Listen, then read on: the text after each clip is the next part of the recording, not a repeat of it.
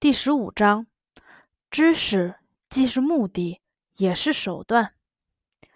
我一直坚信，学生在学习过程中遇到困难的一个原因是，知识对于他们经常是积累起来的固定重物，不能流通，不会学以致用。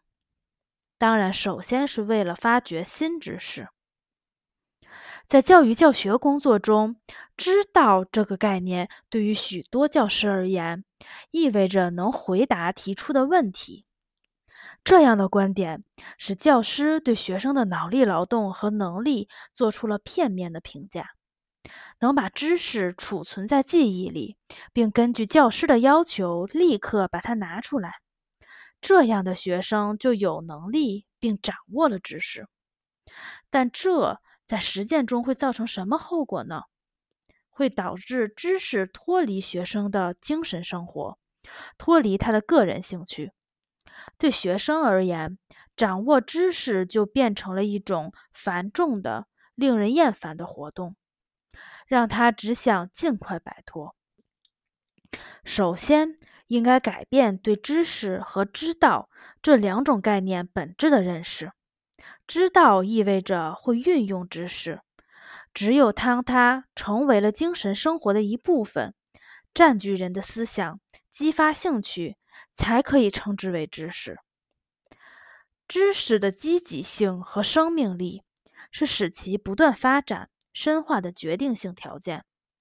知识只有在深化和发展的时候，才是活的知识；只有在知识发展的情况下，规律。才能起到作用。学生掌握的知识越多，学习就会越简单。但遗憾的是，在实践中情况恰恰相反。随着年级的升高，学生的学习反而越来越难。从这些道理中可以得出什么可行的建议？请不要让学生把获得知识当成最终目的，而是作为一种手段。不要让知识变成一个固定、静止的行李，而是要让他们存在于学生的脑力劳动中、集体的精神活动中、学生们的相互关系中、生动的精神财富不断交流的过程中。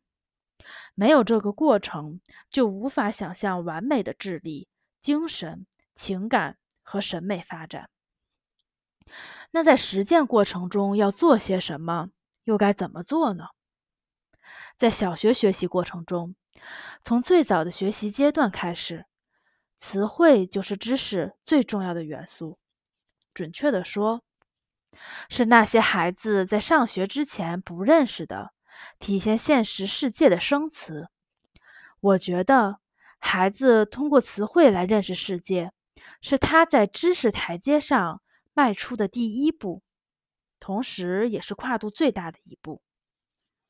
让词汇活在孩子的意识中，让它变成孩子掌握知识的工具，这是多么重要！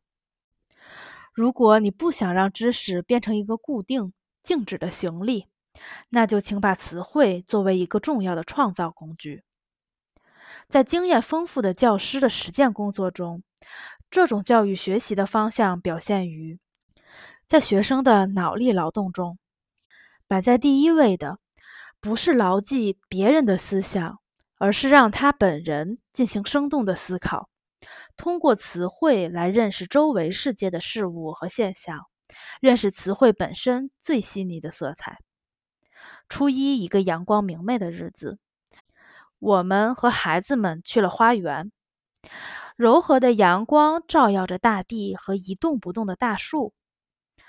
苹果树、梨树、樱桃树，色彩各异。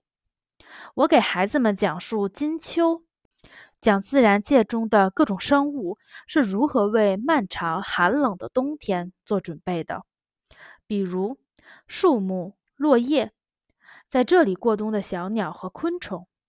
我相信，孩子们在体验、感受词汇和词组丰富的思想和情感色彩。